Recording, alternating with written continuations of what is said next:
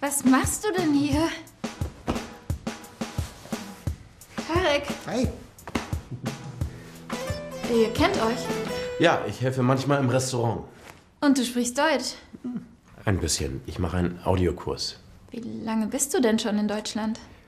Ich bin vor ein paar Wochen nach Deutschland gekommen. Aber warum? Ich meine, was machst du hier? Nico hat dich gesucht. Aber du warst in der Schweiz. Woher weißt du das? Das ist eine lange Geschichte. Okay, und ich möchte die ganze Geschichte von Anfang an hören. Äh, pass auf, wir gehen alle ins Restaurant. Ich koche etwas und nach dem Essen erzählen wir dir alles. Ja? Okay. Okay?